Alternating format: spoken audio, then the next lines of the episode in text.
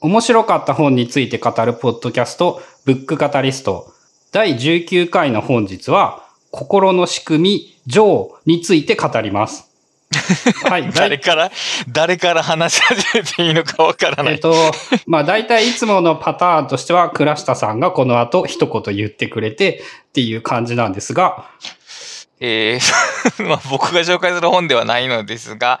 えっ、と、心の仕組み、上って言いましたけど、上はタイトルじゃなくて、上下巻の上ということですね。で、えっ、と、ちくま学芸文庫から出ている本なのですが、今回紹介するのは僕ではなくて、えっ、と、ゲストのパダワンさんです。よろしくお願いします。はい、よろしくお願いします。はい、よろしくお願いします。よろしくお願いします。はい、えー、っと、今ご紹介に預かりましたパダワンです。えっと、まあ、なんとなく、こう、自己紹介した方がいいのかなっていう感じなので、はい、ちょっと軽く。そうですね、あの、まあ、なんか、最近、その知的生産系のなんか、まあ、ツイッターの界隈でちょっと活動してるみたいなのがあって、まあ、主にその、オブシディアンっていうツールの、あの、UI とかドキュメントの翻訳やったりとか、プラグインの開発とかしたりとか、まあ、そんな感じの、なんか、まあ、ツールに興味があってそういう活動をしているものです。普段は、あの、エンジニアとして働いてます。はい。こんな感じで大丈夫ですかはい。そうですね。パダワンさんは、えっ、ー、と、確か僕がツイッターで知ったのが年末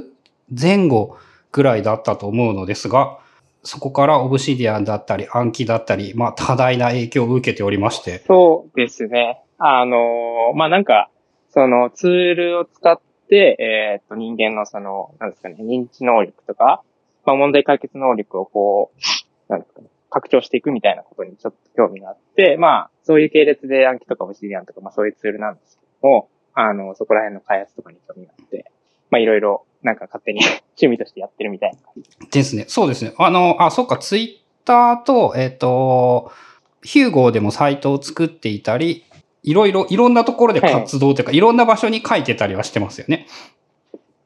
そうですね。まあなんか、ゼンとかヒューゴとか、まあ別にそんなになんですかね、量としては多くないんですけど、こう、書きたくなったら書くみたいな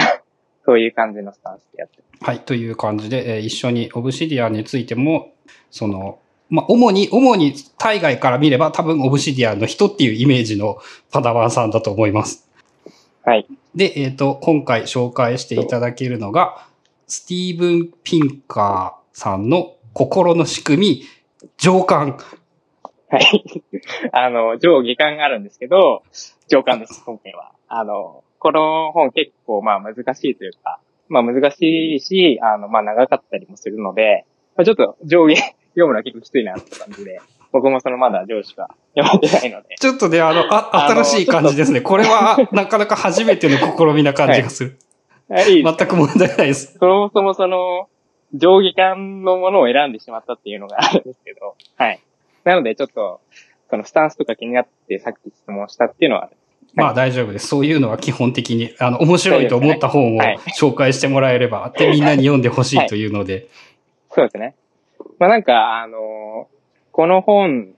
そのまあ、まず選んだ理由みたいのが、まああって、その、さっき言ったんですけど、まあ暗記とかオブシディアンとか、その、人間のなんていうんですかね、その認知能力とか記憶能力とか、まあ問題解決能力、そういうのをこう、拡張するようなツールに興味があって、まあ、そういうの、そういうのに興味があるってことは、まあ、そもそもその人間の認知とか、なんですかね、想像とかってどういう仕組みでできてるんだとか。じゃあ、その、まあ、認知想像の前提として、まあ、まず人間の心っていうのがあるわけですけど、その人間の心っていうのが、まあ、そもそもどういう仕組みで、こう、動いているのか。まあ、あと、その僕エンジニアとして働いているので、その、まあ、設計っていうことをやってたりして、まあ人間の心っていうのがどういうプロセスを経てこう作られてきたことに結構興味がありまして、で、まあ今回そういう本ですね。えー、心の仕組み、まあ思いっきりこういうようなタイトルがついている本をまあ選んでみたっていう感じですね。はい。そもそも、この本はどうやって発見、この本にどうやってたどり着いたんでしょうか？ああ、そうですね。まあもともと生物系の本とか、あの、興味があったりして、あとはそのデザイン系の本ですかね。まあその、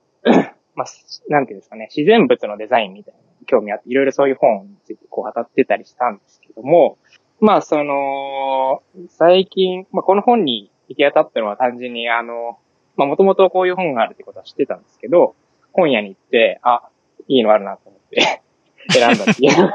はい。で、もともとまあこれの本について結構知ってて、ある程度、その、読んでみたいなっていう気持ちがあったので、で、えー、っと、まあ、スティーブン・ピンカーさんっていうのは、あの、なんていうんですかね、進化心理学的なところの、まあ、認知心理学とか、そういうところで結構有名な方で、まあ、この人の本はちょっと読んでおかないとまずいだろうな、気持ちがあったりとかして、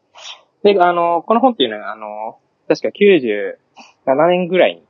算されたと思うんですけど、まあ結構まあ古い本なんですね。で、あの、まあ中に出てくる内容とかも、まあ若干昔のものになってきたりしてるんですけど、まあそういう、あの、進化生物系の話の中のこの流れの中で、まあ結構初め、初めっていうかまあ結構古いタイプの本なので、これ読んどいて、まあ後からどんどん別の本を読んでいきたいなっていう気持ちがあって、まあこれを選んだみたいな感じがあります。ね一応、ジャンルとしては、その、心理学っていうことですよね。サイエンスとか哲学とかの分野ではなく、心理学の分野で人の心とか、そ、ね,、の脳の脳の仕組みではないのか、だから。えー、っとですね、まあ、ピンカーさんが、はい、やりたいこととしては、まあ、いろんなその学問分野があるんですけど、その人間の心を探求するっていう学問分野いろいろあって、まあ、そのいろんなものから、こう、じゃあ人間の心って一体どういう風になってるんだっていう、その全体像を作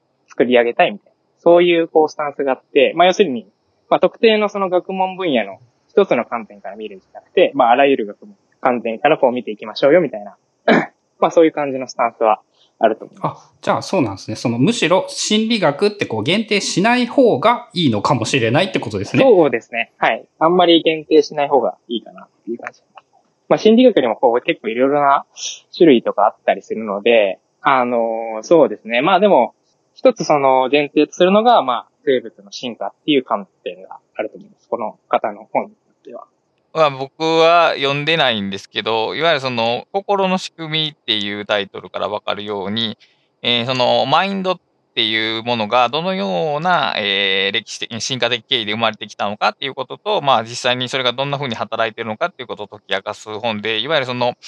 えっ、ー、と、脳のハードウェア問題というのがありまして、その物質である脳から、いかにそのソフトウェアである心っていうのが生まれてきたっていう問題を直接扱っている本じゃないですよね、きっと。そうですね。まあその具体的な、なんていうんですかね、そのプロセス、その物質的なメカニズムとかには、あの、立ち入らないですね。はい。まあそういう、なんですか、心のどうやってこう、機能しているのかっていうか、まあ、あの中で語られている内容はその心のモジュール性とか、まあいろいろ演算理論とかあるんですけども、まあそういうのをこう俯瞰して見ていくみたいな。だから細かいところはあんまり立ち入らないっていう感じはあると思います。はい。まあだからまあ、対局、対局に言うと、まあ心理学というか心理そのものを、について考えている本というので、まあ間違いはないですね。そうですね。はい。そういう感じです。まあ、で、えっと、この中に出てくる内容っていうのも、まあ、必ずしもこう、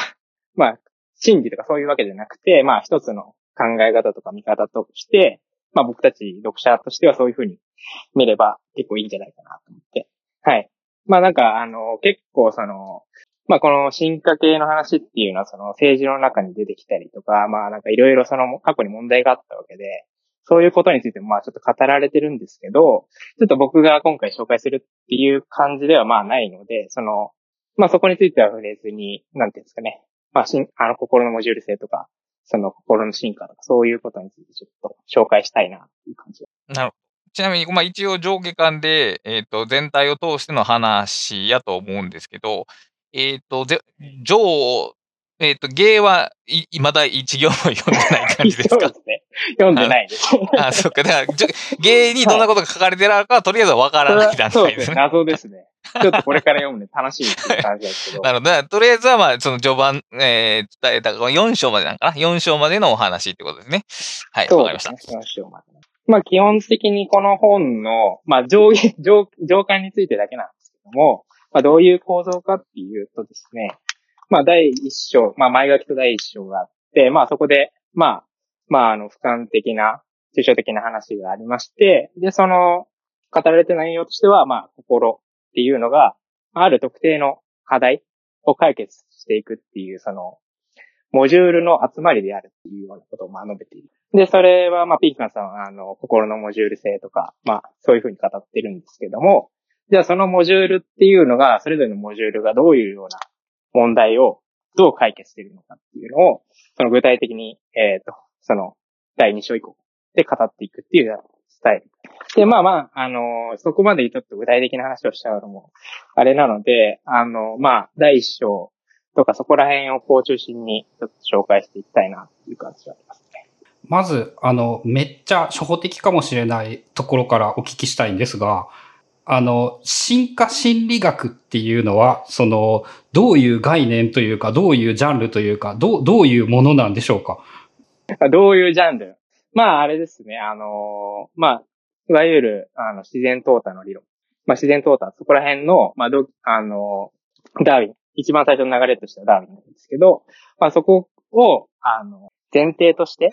あの、心っていうのは、あの、まあ、要するに動物が進化する過程で、まあ、いろんな問題がこうあったんですけど、その問題を解決していくために、こう、洗練されていったものだというような、まあ、考え方をしたりするんですけど、で、進化心理学は、あの、まあ、要するにその生物進化の過程で、その、あらゆるそういう問題を解決していく過程で、心っていうのが作り上げられたっていうような、まあ、そういう前提に立って、えー、まあ、今の人間の心っていうか、どういうような仕組みになってるとか、どういうプロセスでこうできたのかっていうのを、あの、解き明かしていこうみたいな、そういう感じのだと思います。まあ、あの、僕もそんなに専門家とかそういうわけではないので、ちょっと間違ってる解釈もあるかもしれないんですけど。あの、こう、この話の一つ前の話として、えー、つまり、経験論っていう考え方がありまして、その、まあ、我々はもう今進化論ってごく普通に捉えてるから今の話もほんほんと思うかもしれませんけど、その以前の考え方っていうのは、その心っていうものは、まるっきり、その何も書かれてない白紙のものとして生まれてきて、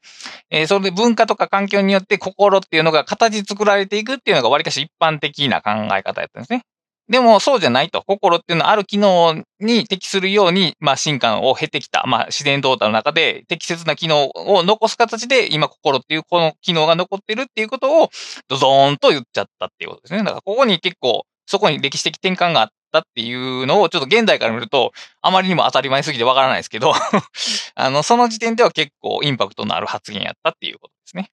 で、まあ、あの、僕も、あの、まあ、心理学みたいなのを触れたのか、割と最近なので、逆にそっち側はそこまでカバーできてないというか、逆に進化、進化系の話を先に取り込ん、取り組んだみたいな感じがありますね。だからあんまり、あの、まあなんか、いろいろその歴史的に対立があったとか、まあ、まあそれを聞いてはいるんですけど、まあ詳しくは、ちょっとあんまり知らないって感じ。まあ、すごい大雑把な理解をするのであれば、その心っていうのも自然淘汰によっていろいろ変わってきていて、こう、その上で現代どういう仕組みの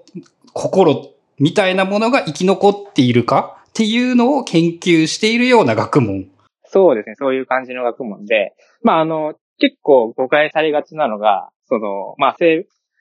なんですかね、自然淘汰だけで、あの、実際人間の心ができてるわけではもちろんなくて、あの、先ほどそのクラスさんが言ったように、あの、まあ、社会とかそういう環境的な要因ももちろんあって、で、結構誤解されがちなのが、まあその0か1かみたいな理論で、その人間の心って全部そんな自然淘汰でできてるみたいな、そういう考え方はまあもちろんキンカーさんもしてなくて、あの、まあ両方、もちろんその両方の、あの、支配要因がある感じの考え方が主流ですね。進化の心理学の話でも。結構まあそ、そこら辺はあの、なんていうんですかね、一般の方たちに結構公開されるところなんですけど。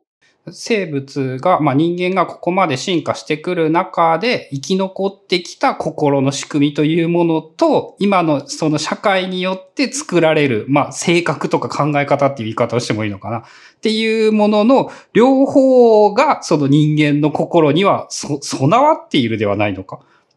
備わってるっていうかまあ、作り上げられたみたいな。あ、によって作り上げられるってことですね。はい、作り上げられる。まあもちろんその、あの、他の人間とのその、相互作用とか、で、あの、教育とかの観点ももちろんその、なんていうかさ、あの、ゼロとかそういうわけじゃなくて、もう、あらゆる要因によって人間の心っていうのは作り上げられてるけど、まあそのベースとしてあるのは生物進化そういう感じの、まあ、考え方をしているって感じですかね。はい。これで、あの、ようやく前提条件が整った感じになったので。はい。はい。はい。よろしくお願いします。はい。はいはい。えー、っと、そうですね。まあ、じゃあ何から語っていこうかな。まあなんかその、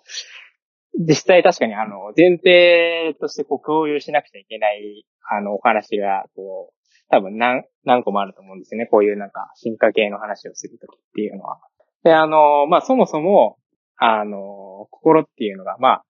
その過去の時代ではなんか、こう、霊的なものとか神秘的なものみたいに捉えられてたんですけど、まあ僕もそういうのはちょっとあんま興味なくて、まあ実際に心っていうのは、まああの、設計されたものだなっていうね、僕もちょっと考えてて、まあその設計っていうのは、あの、まあ、すごい長い、何万年もかけてその、トータのプレスが働いて、まあ今の形に至るっていう感じなんですけども、さっき言ったように、あの、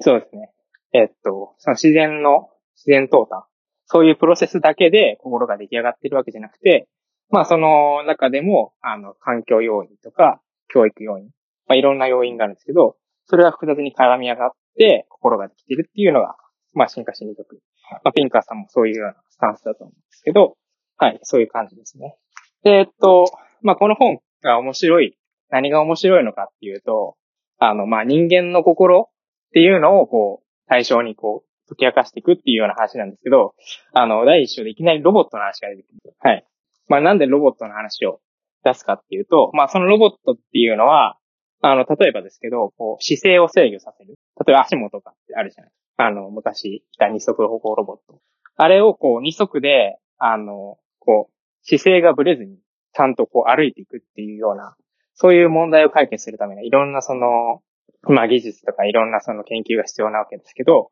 まあそういうのを人間はこう、たやすくやってのけてる。はい。で、あの、まあその足、足っていう姿勢制御だけじゃなくて、まあその人間の目っていうのは、まあ本当にすごくて、まあ今そのコンピュータービジョンとかありますけど、あの、結構もやっぱ難しいんですね。その物体を認識させるみたいなことっていうのは。で、この本の中で語られてるのは、そもそもその物体の境界を見分けるっていうのが結構工学的には難しくて、で、にでそのロボットでそれを再現しようとすると、まあかなり難しいと本当に解決するの。だけど人間の目はたやすくやってのけて。っていうそういう、まあそのロボットを見て、ロボットが解決しなくちゃいけない問題、工学的な問題を実際人間はたやすく解いているんだよっていうようなことをまず最初なんです。はい。まあそこからまあ人間のなんていうんですかね、その目とか足とか指とか、そういう機能が、あの、まあ大変すごくて、じゃあそのすごい機能っていうのはどうやってこう発達してきたんでしょうかみたいな。まあそういう話が出てくるんですけど、まあそういう問題を考えるためには、あの、人間じゃなくてむしろ、ロボットからその解決しなくちゃいけない工学的問題を考える方がいいんじゃないかっていうような話が出てくるんですね。だから要するに人間だけ見てても人間のことはわかりませんよ。話。はい。心のことを考えるためには、その心、人間の心だけを見るんじゃなくて、まあ他のロボットから考えたりとか、まあまあ、あとは、あの、動物、まあ、要するに動物行動そういうところから行ったりした方が、した方がっていうか、そういうことが必要なんだよっていうことを、まあ述べてたりするわけです。ちなみに、この本の冒頭ら辺でその、心、まあこの本現代と多分マインドやと思うんですけど、の、その定義はなされてるんですかね何が、何を心と呼ぶかみたいな。書いてありますね。えっと、まあ、一文読み上げると、心っていうのは、神経的情報処理の複雑な経。まあ、ここで言う経っていうのはシステムなんですけど、で、心は、この経を通じて物理的、社会的モデルを構築して、まあ、最終的には、えー、全近代的環境における生存、生存と複製。まあ、要するにこっちは生殖ですね。生存と生殖につながるような様々な目的を達成していく。で、それを、それが心である感じです。書いてある。ああ、だから、えー、精神的現象と捉えるのではなく、ある、うん、だからもうこのまだ脳のモジュールの一役割を指しているということですね、これは。そうですね。で、そのモジュールっていうのが、まあ、いろいろその心によってその解決してきた問題があるんですけど、その問題をこう解決していくのはそれぞれ独立したモジュールがあって、そのモジュールが集まったもの、ツールセットみたいな、そのツールセットが心ですよっていうような形で唱えるんでまあ、それが一連のシステムになっていると。はい。っていうような考え方。この本の中では。はい、わかりました。OK です。はい。で、あの、まあ、そこの文が書いてあるところにも書いてあるんですけど、で、こういう問題を考えるときは、まあ、その、なんていうんですかね。単純なその心理学、まあ心理学って言ってもすごいいっぱい種類があるんですけども、その、心理学っていうものだけじゃなくて、遺伝学とか、神経科学とか、社会心理学、で、個性心理学とか、まあそういういろんな理論を援用して、えー、人間の心っていうものの全体像を語る試みをしようっていうようなスタンスなんですね。はい。だからこの人が、もう完全にその、正しい解をここで提示してるとかそういうわけじゃなくて、あの、全体像を語るっていうような試みをしようっていうようなことをしてるっていうふうにちょっと捉えてもらえるといいのかなと思います。ああ、だから、単純にこの、この本通して一冊として進化心理学の論理だけで、えー、心っていうのを解明しようとしているわけではないっていうことでは、わけではないです。うん、はい、うん、うん。なるほど、なるほど。まあ結構そこら辺は あの、誤解されがちなのでこういうふうに、そういうふうに言っておくと、まあ、なんかこう、まあそういう考え方なんだなっていうのが、ちょっと分かって、こう、すんなりいくかもしれないなっていう。ちょっとこの本読むと、結構まあ、なんていうんですかね。あの、まあ、進化生物系の本っていうのを読むと、その自分のイデオロギーがこう、なんかこう、イデオロギーとかアイデンティティが崩壊したりとか まあそういうことがあったりするので、例えばあの、宗教信じてる方だと、まあそんなことないみたいな、なんですかね。まあそういう心理的にこう、なっちゃったりするので、まあ、そういう、はい、あの、語る試みをしてるんだっていうふうに考えてもらえるといいかもしれないです。はい。で、まあ、えっと、この本、その、まあ、はじめは、そうですね、ロボット。ロボットから人間の心を考えるっていうような始まりをスタートして、で、まあ、その心っていうのが、まあ、それぞれ独立したモジュールからなっていますよっていうことを、まあ、紹介するために、その一個のモジュールで具体的にどういう問題を解決しているのかっていうのを紹介する流れに。まあ、基本的には、あの、さっき言ったように、まあ、心っていうのは、まあ、最終的には、あの、生存と複製につながるような目的を達成するっていうような、に、あの、まあ、洗練されてきたので、まあ、そこにつながってはいるんですよっていうようなことは、一応前提としてはあると思う。まあ、要するに、例えばですけど、あの、まあ、なん、なんでもかんでもこういう進化心理学説明するのはもちろん良くなくて、ちょっと誤解されがちなんですけども、ある特定の人間の行動が、まあ、一般的な行動があったとして、まあ、その行動がもたらす、あの、意味っていうか背景性みたいのがあの、実は、あの、生存と生殖につながっているんですよっていう前提を、あの、まあ、持っておくっていうような感じですね。だから、例えば、その自分の行動の理由が、もうもちろんその、自分の行動の理由が、その、生存から来てる。例えば、生き残るために来てるみたいなことは、あの、日常的には意識しないんですけども、そういうように日常的に意識しないけど、そういう行動をしてしまうのは、実はこういう究極的な、はい、あの、なんですかね、背景があるんですよっていうような感じの考え方結構しますね。進化心理学系の本だと。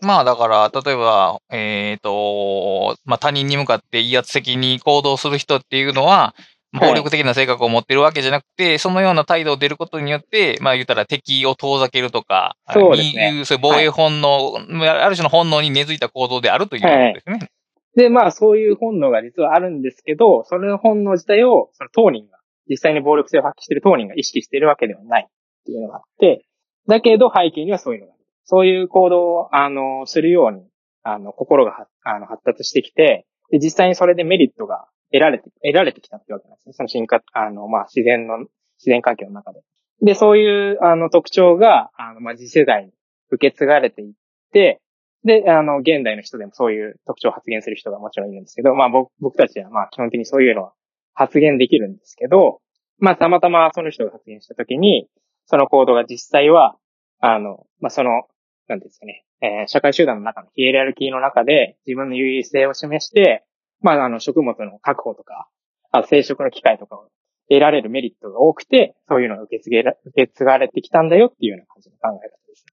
で、まあ、あの、今言ったようなその暴力性の発揮とか、まあ、あとはなん、なんですかね。まあ、いろいろあるんですけど、心の中では。あの、その対人関係の中で、その、うまく処世したり、あの、まあ、あの、仲間を作ったり、逆にその対立したりみたいな。っていうのも、実はまあ、その、自然の環境の中で、実際はこう得られるメリット、デメリットがあって、で、そういうものを獲得してきたんですよっていう。だけど人間はそれについてはよく知らないうん。よく知らないっていうのはある気がするな、確かに。自分の行動を、じゃああなたはなんでこの行動をしたんですかってこう説明してください。そういうこと言われたときに、あの、まあ、何かしらこう理由をつけるんですけど、まあ大体その理由っていうのは、まああの、後付けの理由が多かったりとか、それらしい理由を考え出す能力っていうのが、まあもともと人間っていうのはついてるんですけど、まあ実際にそういう行動がそのものがあの発達してきた原因っていうのは、あの自然の環境の中で獲得された、その心の形質の一つであるという話ですね。えーっと、まあ思うのですが、まあその理由を聞かれたときに、まあその真実に即して答えるんだったら、まあ心が命じたからっていうのが多分真実なんでしょうけそうですねど、心が命じたから。でもまあ、あの、さっき言われたように、その、なんか言いますよね。理由、思いつく理由を言いますよね。で、その思いつく理由を言うっていうのも、心の機能じゃないですか。そうですね。はいということは、おそらくその理由を述べるというのも何か、その進化の、進化的な理由があって獲得されたものなんでしょうね。そうですね。だから理由を、例えばその、なんか、裁判みたいなかけられた時に、何かしらそれらしき理由を言ったり、その自分の正当性を主張しないと、あの、まあ、昔の時代では、はい。なるほど処刑ね。、処刑みたいな感じになっちゃうんで。なるほどなるほど何かしらこう、理由をこう述べなくちゃいけないみたいな。理由を述べられる能力みたいなのももちろん獲得されてきたものだと思いますね。それ系で言うと、なんかあの人間は因果しかわからないというか何もかも因果で説明しようとする。あの知ってるつもりに書かれたやつだかなとかっていうのが、まあ多分その後付けで無理やり理由を作る理由ですよね。はい、そうですね。だからそういうことを考えて、あの、まあ、実、本当の理由、究極的な本当の、その、なぜそういう行動をしたかの理由を考えるためには、その当人に聞いても仕方ないと。その行動をした当人に聞いても仕方なくて、実際には、あの、まあ、自然淘汰の中のプロセスどういうメリット、デメリットがあって発生したのかっていうのを考えていかなくちゃいけない。はい。で、あのーまあ、ちょっと横道それるんですけど、まあ、じゃあそもそも心って、あの、なんだと思いますか？さっきちょっとあの、スティーブ・ビンカーの、あの、定義を言っちゃったんですけど、お二方は心っていうのはどういうものだああ、僕なんかさ、メタ認知ですよね。だから、自己観察のための機能やと思ってますけど。だからさっきで言うと、自分が何をしているのかを、フィードバックを受けと、と、総合的にフィードバックを受け取るための装置やと思ってますね。ええそその有無が、だから、機械制御との違いですよね。だから、彼らは、うまく動かすためにはフィードバックが必要。つまり、えー足を踏み込んだ時にどれぐらいのあの力が返ってきたのかっていうのを受け取った上でもう一回その出力に返すっていうことが必要で、その観察的な視点を得るために確保されているのが、ここの心やというふうに僕の中で認識してます。あの、さっき言ったように結局、最終的に繋がってるのは生存と生殖っていう考え方が、まああるんですね。まあそれ、それで全部説明しちゃうのはもうすべて台無しになっちゃうと思うんですけど、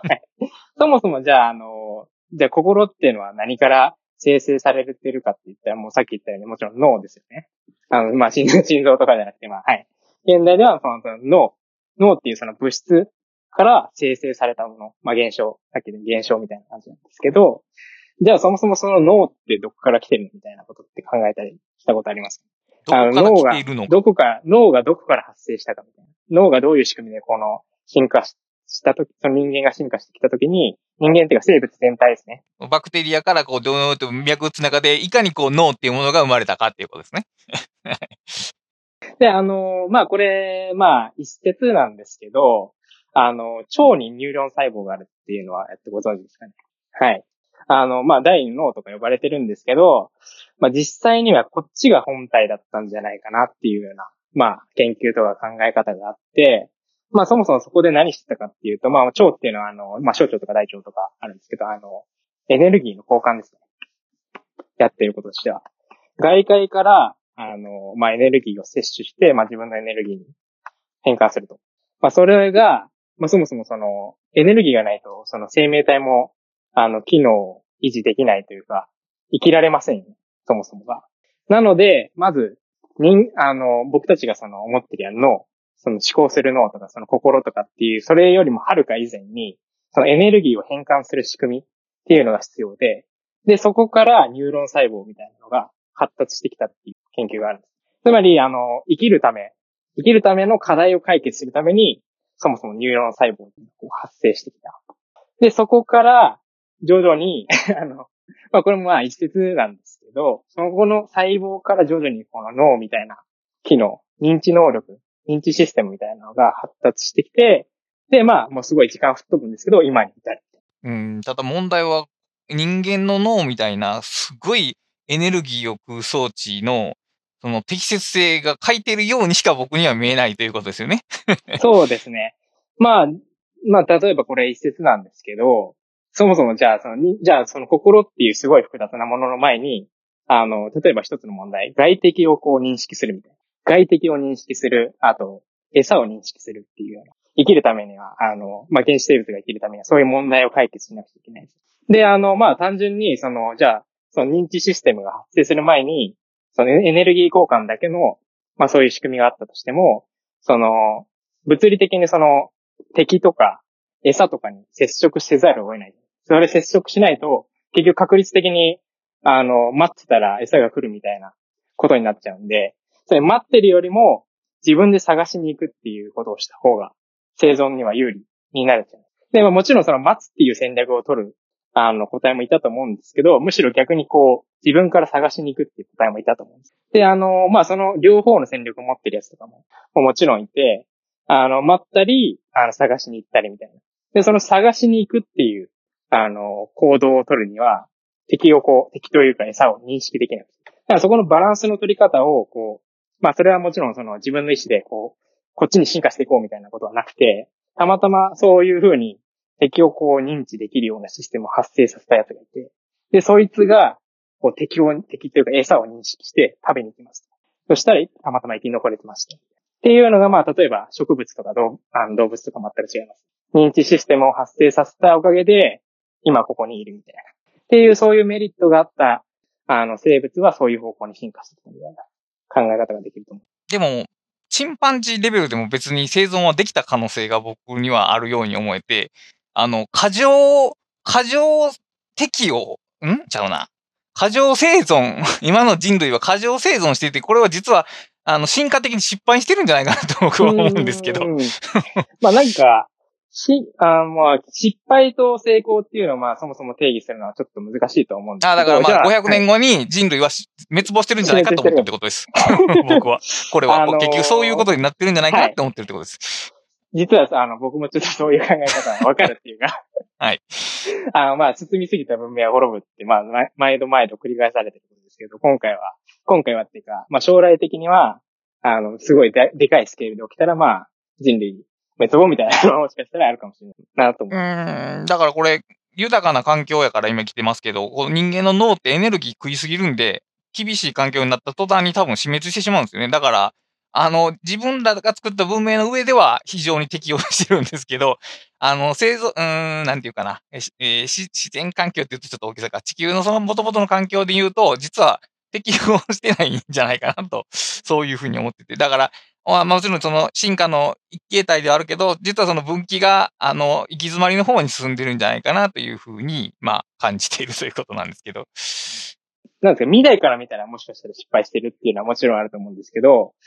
まあ、結局その進化の成功とか失敗っていうのは、まあ、現時点で生き残ってるやつしか将来的には残せないわけですね。あの、結局今、絶滅した、してしまったものはもう絶滅してしまったので、もう今後の可能性っていうのはもう完全にゼロじゃないですかなので、結局今生き残ってる奴らの中からしか選べないので。はい。ということなんで、結局、まあ今生きてて、今一番数を増やしてるっていう、一番って言ったらあれですけど、あのまあ、地球の環境の。昆虫の。はい、そうですね。昆虫の、そうですね。支配領域で言うと一番広いですね。そうですね。いや、例えばこれは、あの、もう進化しに行くことは全く関係なくて、人類っていうのはテクノロジーっていう環境改変の力を持ってるじゃないですか。だから例えば、ある時、このボタンを押せば、人類の中から心っていうスイッチが消えますと。ただし、コンピューターが全部適用した、あの、食料分配とか、えー、最低をしてくれるんで、心、つまり、えー、機能的に必要とされた心っていうのはもう明日から必要なくなりますというときに、そのボタンを押すかどうかっていうようなことを僕は考えてるんです。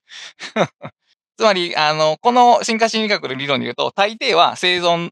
いや、まあ、問題解決のために心は要請されたと。じゃあ解決する問題がなくなったら、心はなくていいんじゃねっていう話になるっていうことで、僕はだから、はい、僕は結構それは真剣に、だから、えー、機能的に考えたらそれはイエスやろうけど、文学的に考えたらそれはノーだと言えて、そこにどこに線引きするのかっていうのをこう結構長い間、この問題を考えてますね。なるほど。まあ、そもそも、そうですね。あのー、今の環境っていうのは、その環境の変動のなんていうんですかね、あの、早すぎる。環境変動が早すぎるっていうのがあって、その過去の環境は、あの、まあ、主流生活してた1万年ぐらい前の話ですけど、その何万年も何千も何何十万年、まあそう、同じような環境、一定の環境があって、まあ、あの、その1万年前ぐらいの中で、あの人間のここの気温形態みたいなのができたんですけど、ちょっとこの先、その主流せ、主流最終生活が終わってから、現在に至るまでの環境変動が激激しすぎて、全然今の課題にこう解決、あの対応できてないとか適応できてないっていうのがまああるんですよね。なので、例えばさっき言ったようなその、あの、そのなんですかね、あのスイッチスイ要するにそういう心の機能がいらなくな、なることがあるみたいな。っていう話も、まあ、すもう加速的にそのテクノロジーが発達してきて、まあそういうことが訪れるかもしれないんですけど、その訪れた瞬間には、そういう環境に、もちろんその人間の心っていうのは適応しきれてないわけです。もちろんそうですね。はい。はい。なので、まあ、なんていうんですかね。あの、その時点では人間の心はそういう風にはなってないんじゃないかなっていう気はしますね。はい。だから、うんだから、どうすんねやろうなと思って。だから、あの、いや、進化心理学って非常に面白くて、あの、人間のその生物性っていうのがはっきり露呈するんですけど、あの、現代的な課題を100年単位で解決する学問じゃないんですよね。そうですねなんで進化なんで。はい。解決はしないですね。そうそうそう。ああ、これはこういう理由だったんだ、なるほど、と言ったところで、それがこう、施策に生かされるわけではないというところが生かされるわ、けではない。もどかしいところですよね、これが。まあ、理解、人間の心が例えば、まあそういういろんな理論を使って理解できたとしても、実生活でこう役に立つかって言ったら、まあ、ちょっと解決できないかなっていう学問的な面白さは確かにありますよね。だからここはちょっと行動経済学とのちょっと違いですよね。そうですね。ライフハック的なことはまあないですね。むしろ、あの、知ることで、あの、害はあってもそんなに利はあまりない気もします。あ、人間ってこんなもの、こんなものだったんだみたいな、あの、まあ、ショックを受けるかもしれないので。なるほどね。まあ確かにその、い意外、い抱いていた人間の特別さみたいなもの、心の特別さみたいなものは薄れますね。神秘性とか、そういう文学的ななんなん情緒とかみたいなのは全て一切合切に失われてしまう可能性が あるので、はいまあでもまあ、すべてを心理学、進化心理学で説明せずに、ある領域分だけ残しておけば、僕はそこに神秘性がきちんと残ってくれると思ってますけど。そうですね。あと、そのまあなんか、僕個人の考え方としては、まあなんか、結局人間が生きる上で、あの、宗教とか神とかっていうのは、やっぱし必要だったんじゃないかな、みたいな 気がしてて。で、そういう、あの、まあ、要するに宗教を生み出す心の仕組みっていうのがあったわけなんですけど、そういうところまで解明しちゃっていいのか、みたいあ、僕はいいと思いますよ。全然いいと思います。あの、しえーと結局ね、神秘性が剥ぎ取られてなお残るものが信仰なんですよ。本当の信仰っていうのは。だからそこは全然ビール省いても大丈夫です。その、信じるっていうのは、その学説的論説を超えたものなので、信仰というのは。だから片方でそんなんが、例えば今、あの、進化論が明らかになったとして、聖書を疑疑っている信者っていうのは、信者じゃないわけじゃないですか、それは。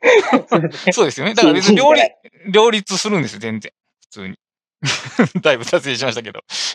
あいえいえいえ。だから今、その、僕たちが考えるような心ってすごい複雑なものとしてイメージするじゃないですか。だけど、まあその前に、その動物っていうか生物が生きるために、その餌を認識したり、外敵から身を守るために外敵を認識したりするっていう、その認知システムの発生がまずあったと思う。で、僕のそのメインの興味範囲がやっぱりその人間の認知っていうことなので、例えばそのコップがあるじゃないですか。コップがあるとして、コップっていう風に認識したときにコップとして使いますけど、コップっていう風に認識しないただのボールみたいなもの、物体だと認識したらそれでボール遊びするかもしれない。その人間の認知と、あの外外界に対する認知と行動みたいなことに興味があって、まあこういう系の本を読んでるっていうのがあるんですけど、で、その認知考えたときにやっぱりその原始生命が、あの、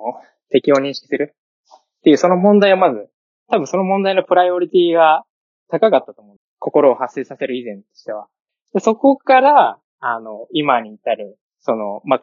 環境が複雑化してきて、その敵とかも、敵も賢くなるわけですよ。あの、その原始生命の中では。敵も賢くなって、敵もこっちを認識してくるみたいな。で、例えば罠を仕掛けたり、擬態したりみたいな、そういう行動を発生す、たまたま発生させた個体がこう、どんどん生き残ってくるんですけど、っていうふうに、そのいろんな問題が、その相手との関係性で、こう、どんどんどんどんこう、膨れ上がっていったんじゃないかなって、で、そういう問題をこう一つ一つ解決していくと、あの、それぞれ特化させたそのモジュールみたいのが出来上がっていって、で、そのモジュールがこう繋がり合った状態が、あの、心みたいな、心の原型みたいなのができたんじゃないかなって考えてます。相手も複雑になるからこっちも複雑なことを対処しないといけないようになっていて、それを繰り返すことによって、どんどんどんどん人間の心というもの自体も複雑なものじゃないと対処できなくなってしまって現代に至っている。はい。よ例えば今の環境でも、じゃあ相手が自分を騙そうとしてくるみたいな。で、こっちはその騙されを回避させるみたいな。で、そういう結構問題が、あの、過去の生物、生物と比べたらかなり複雑化してるわけです。で、今、あの、まあ、SNS とかありますけど、その、まあ、昔の社会集団だったら150人とか、まあ、そういう村単位でやった問題が、今は、あの、まあ、すごい数に、あの、増えちゃって、まあ、いろんな問題が、複雑な問題がまた出てきてるわけですね。で、そういう問題解決しようと思うと、まあ、賢くならなくちゃいけないとか、あの、騙されないようにしなくちゃいけないとか、まあ、あのさっき言った通り、その、1万年前から今に至るまではかなり急激な環境変化があったので、ちょっと、あの、進化の話で考えるとちょっとごっちゃになっちゃうんですけど、あの、まあ、主流生活で言ったら、例えば、マンモス出てきますよ。マンモス退治するためには、あの、罠を仕掛けたりしなくちゃいけない。そういういろんな問題があの 進化する過程で複雑化してきて、あの、敵対者、敵対者のその認知システムを発あの発達してきたおかげで、今すごい複雑な問題がどんどん出てきて、それを解決するっていう問題、解決するっていうのをこう積み重ねていくと、今の現状になるんじゃないはい。考えてます。そういうふうに。進化心理学っていう分野について、そのちょっと思うのが、えっと、人間のその進化のスパンっていうのはどのぐらいのもので考えているんだろうっていう。ああ、そうですね。例えば、進化のスパン。まあよく話に上がるのは、その、まあ主流最終生活。うん、そこから変1わ。ってなはいいというか、そこの変化以降に適応できていないみたいなのをよく聞いたり、見たりするんですが、実態としては、あの、もちろんその人間の体って、あの、変わってきてるわけです。あの、例えば、あの、身体能力が、あの、なんですかね、低下したりとか、まあ、栄養状態とかもあるんですけど、あの、足が速くなったり遅くなったりとか、その目の、目が良くなったり悪くなったりみたいな、そういうなんか、小さい分野では、多分結構特徴的なその変化があるんですけど、まあ、要するに、あの、心の変化の度合いみたいなのを測るのは、まあ、すごい難しいうん。だから特定のその領域について考えたときには、あ人間の体の進化のスパンで、あの、これぐらいのスパンであの変化してるな、みたいな。あの、例えば、あの、よく見る図あるじゃないですか。猿から人になる。ああ、あの絵。はい。あの絵。あの絵はまあもちろんすごいわかりやすい。あの、全体の形質が変わってるなっていうのがすごいわかりやすいんですけど、まあ、心のこう、変化を考えるって結構難しくて、その当時あった問題を解決できてるかみたいな話を考えた方がいいかな。あの進化の、あの図も、めちゃくちゃ時間のスケールは長いじゃない。何百万年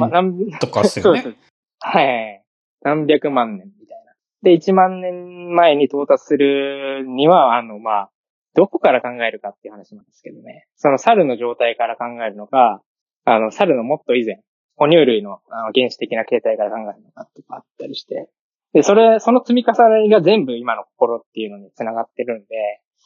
えっと、ちょっと問題の切り分けっていうのは結構難しい。うーんと、だから二足歩行が、えー、1600万、ん1500万年前でしょ？で、人類と脳の進化ってネアンデルタール人がもう20万年前やから、1600万年前の次が20万年前やからね。もう、相当なスケールがル スケールがだいぶ違う。で、まあ人類が文明築き出して数千年やろ？だからもう尺が合わへんよね。で、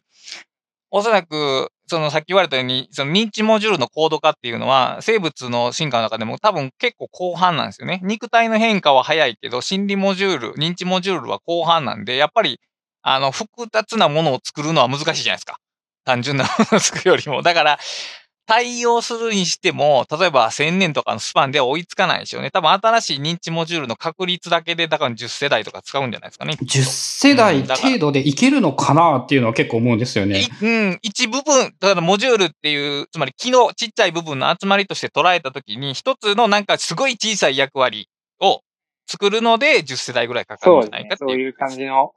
スケールなのかなって思いますね。まあ実際に計測したわけじゃないので。わけの。でもだから、例えば、それの中で一番原始的な、あの、敵か味方を分けるっていうのは、まあ、ひっくり返らないでしょうね。おそらくは。だから、僕たちが SNS で争い始めるのは、基本的に止めがたい。あのうん、その 10, 10世代経ないと解決の糸口が見えないってことですよね。でもね、多分見、将来的な環境がもっと変わってる可能性があるので、今解決したとしても、多分変わっちゃってるんじゃないかな。だから我々が生まれてから生きるまでに、一度も敵っていうものに遭遇しない、いい生活を一生送って、それが仮に、あのこういう遺伝子残すよっていうのになったとしたら、ようやく初めてそういうのに最適化した遺伝子が生まれるわけで、で、我々は、あの、敵っていう認知をも、もともとも引き継いで持ってるわけじゃないですか。で、それを環境において発現させるじゃないですか。で、それが生き残るわけで、だから、このループ抜けるのってめっちゃ難しいんですよ。さっき言ったように心の、心っていう機能をオフにするしかない。で、あの、そういう、なんだか、なんだろうな、敵対するみたいなケースを発言させな、発言すした個体と一生交われないわけですから。そうそうそうそうそう。だから、あまあ、あり得るしかね。その、意図的に、ほ本当に人工的に DNA を操作して、そういうのを見つけ出して、そこだけオフにしていくしかなくて、でそ、それは、まず倫理的に正しいのかっていうこともあるし、で、仮に正しいとしても結局それは一生敵を認知できない、言うたら、狼が現れたら、あの、抱き寄って食われる生物が 出来上がってしまうわけで、だから最適とは言えないんですよね。だから、ある、その、ある水、水水槽の中で幸せに生きられる動物は作れるかもしれない。まあ人間やけど、動物は作れるかもしれないけど、あの、長期中長期、長期が、えっ、と、生物的に見たときに一番弱い個体を作れてしまうことになるんで、だからまあ、まあ、その敵であるっていうことはまず、敵を認識しまうことはまず受け入れた上で、やっぱりその別のモジュールを発達させて、その、なんかうまくやっていける敵みたいな新しい認知を生み出すしか多分ないでしょうね。うん、そうですね。まあ、あとはもう、そこはなんか倫理学とかそういう方面で問題解決していくっていうことしかできないかなと。そもそもあの、なんか敵敵対するとかその暴力性の発露とかっていうのはあるんですけど、それって結局誰しもが持ってて、たまたま環境においてそういうのを、そういう特徴を発現させる必要がなかったっていうだけで、あまあそういう環境に追い込まれたら、まあ誰しもが発言できるっていうのがあって、で、あの、まあ、なんか遺伝子の話を考えるときには、その、遺伝子の中のある特定の、その断片的なものがいっぱいあって、その断片が、こう、どんどん次世代に引き継がれてるみたいな感じなんですけど、まあ、だから、今発言してない特徴でも、その、まあ、環境が切り替われば発言するっていうのは十分考えられるわけで、そうか。それは確かにそうですね。あり得るか。まあ、ただ、あの、これはまだ研究分野があって、その、エピジェネクスって言って、あの、環境によって発現したものは遺伝されないとしてたんですけど、されるかもっていう話が出てきて、そうすると、環境によって発現した DNA が後ろに引き継がれるんであれば、我々は意図的によろしい、性、性、うん、傾向を引き継いでいくことができるっていう希望は今あるんですけど、まあ、完全に議論は決着してないと思うんですけど。まあ、例えばそういうことを、まあ、していい、いいとか悪いとかまた、また別の問題ですけど、したとして、例えば、じゃあみんな、あの、心優しくて、お穏やかな人に、人ばかりになったとするじゃないですか。でも、逆にそういうことをしなかった勢力がもちろんいるわけで、すごい騙しがうまい、めちゃくちゃ、あの、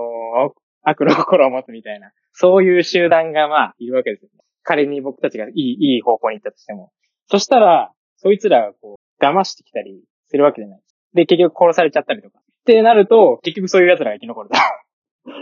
なので、あの、まあ、変えても、結局、その生存に適したケースを持ってた奴らがしか残らないという話にはなる。で、そういう奴らが生き残って、そういう奴らだけが生き残って、でもそういう奴らだけでは生存できないから、やっぱり死滅するっていうのが 僕のイメージなんですよ。結局。まあ、あの、はい。暴力的な、じゃあ今言ったような、その、で、一方は穏やかですけど、もう一方はめちゃくちゃ暴力的だって言っても、その暴力的な人間の中でも、もちろんその情とか、仲間に対する情とか、その優しさみたいなものは持つと思うんですね。で、それ、それは、あの、社会集団を営む上で、そういうのがないと、あの、死んだりするので、逆に処刑されたりとか。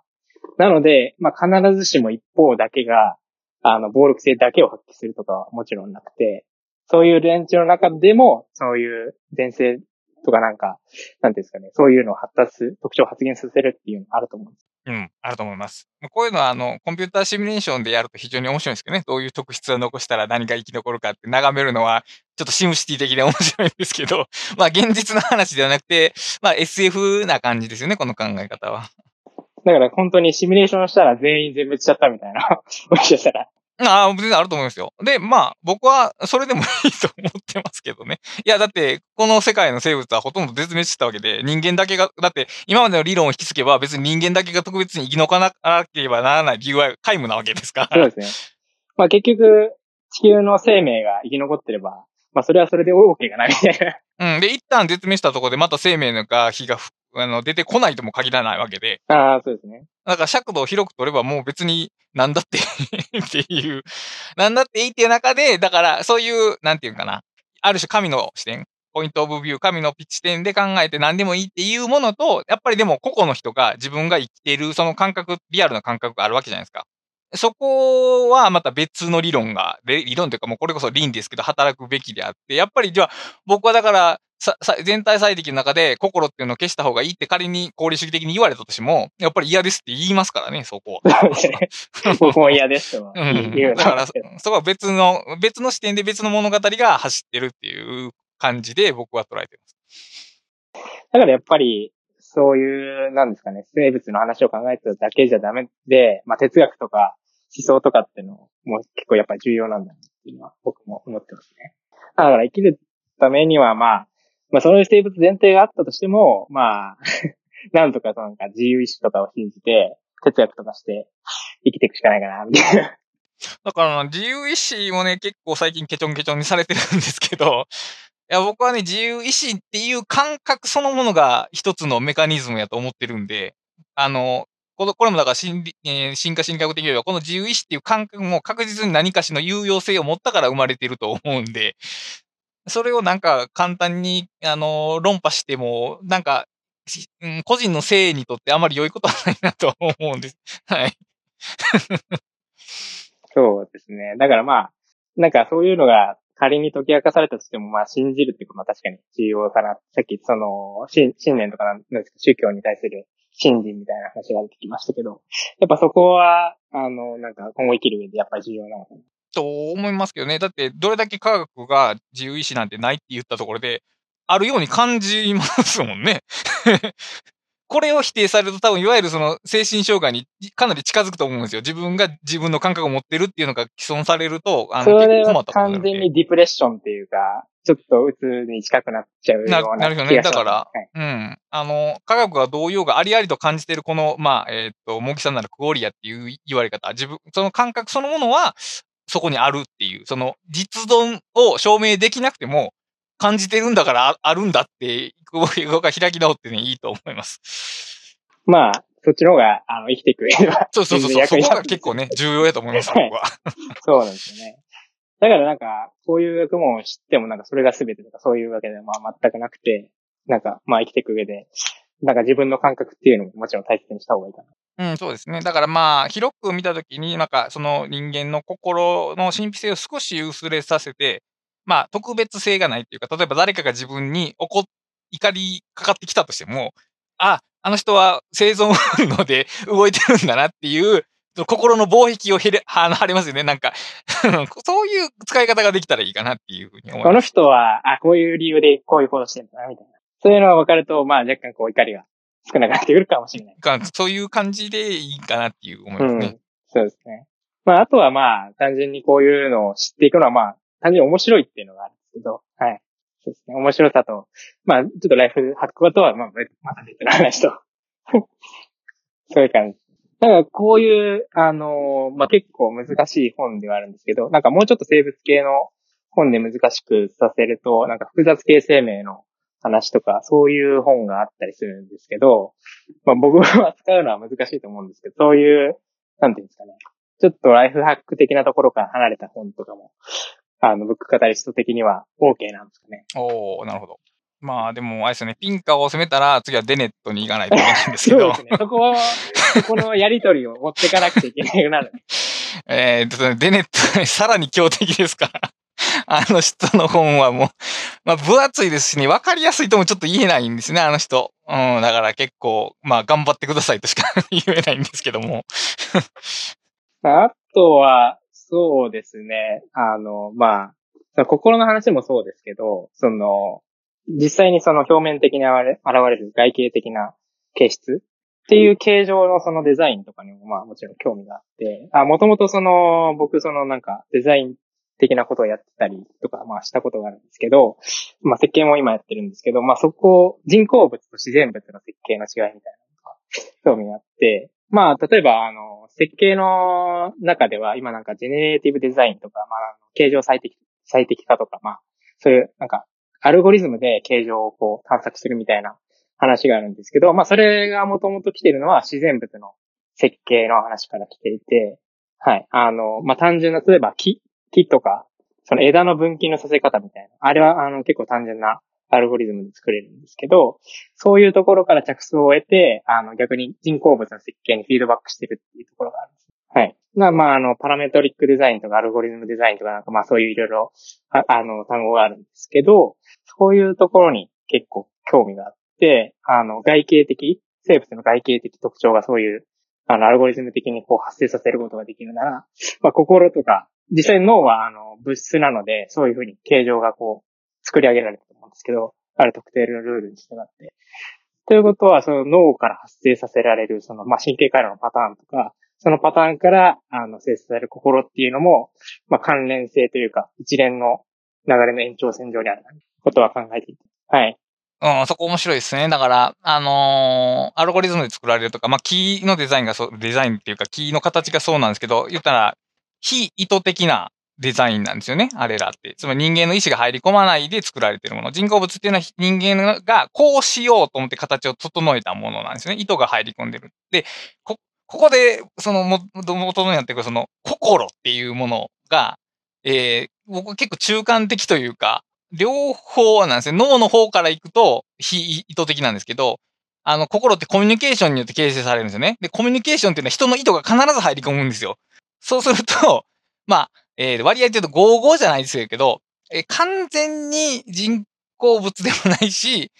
自然物とも言い難いものになってるんじゃないかなと思って。だから、アルゴリズムとシミュレーションだけで心が生成できるかっていうと、これ僕は結構難しいと思ってて、例えば僕今、パダワさんに喋ってますけど、パダワさんは心を持っている人間やと思って喋りかけてるわけですよ。ロボットと思ってないわけですね。で、仮にロボットと思ったら喋り方が違ってるはずなんですよ。そうですね。だからこの回、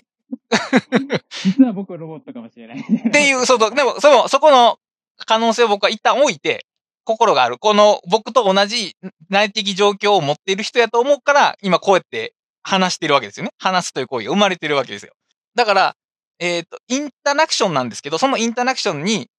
認知の形が関わってるというか、対象物、オブジェクトがそこにあるっていうだけじゃなくて、そのオブジェクトの中身を僕が認識してるんですよ。まあ、勝手に思ってるだけですけど。だから、えー、推測というかな、なんか、推論あ、アブダクションが関わってるんですよ。で、アブダクションっていうのは、アルゴリズムじゃないじゃないですか。つまり飛躍があるんで、絶対に。アブダクションには。だからね、ここまで設計できるのかはちょっとね、僕はわからないです。ちょっと難しいんじゃないかなと思ってます。まあだから完全にその、心を設計したいとか、まあそういうわけじゃなくて、じゃあその自然物の設計とこの人工物の設計がどう違うのかみたいな。逆にまあ、あのまあもちろん僕は人工物の設計をやってるので、その自然物の設計からこう、なんか活かせないかなっていうのに興味があるっていう感じですかね。うん、それはまあ間違いなくあるでしょうね、うん、きっと。まあ最終的に確かに心が設計できたらそれはそれで面白いな、みたいな。ドラえもん作れたら面白いな、みたいな、設計した心は多分、ここにナチュラルに生まれてる心とは多分、地質の違うものになるだろうな、そのロボット的に喋るとかではなくて、多分、その、いわゆるここの理論っていうのがあるんですけど、相手が心を持ってると推測する認知的機能ですけど、それが多分なくなった心になるんじゃないかなと思いますね。それがどんなもんなのかはもう SF の世界ですけども。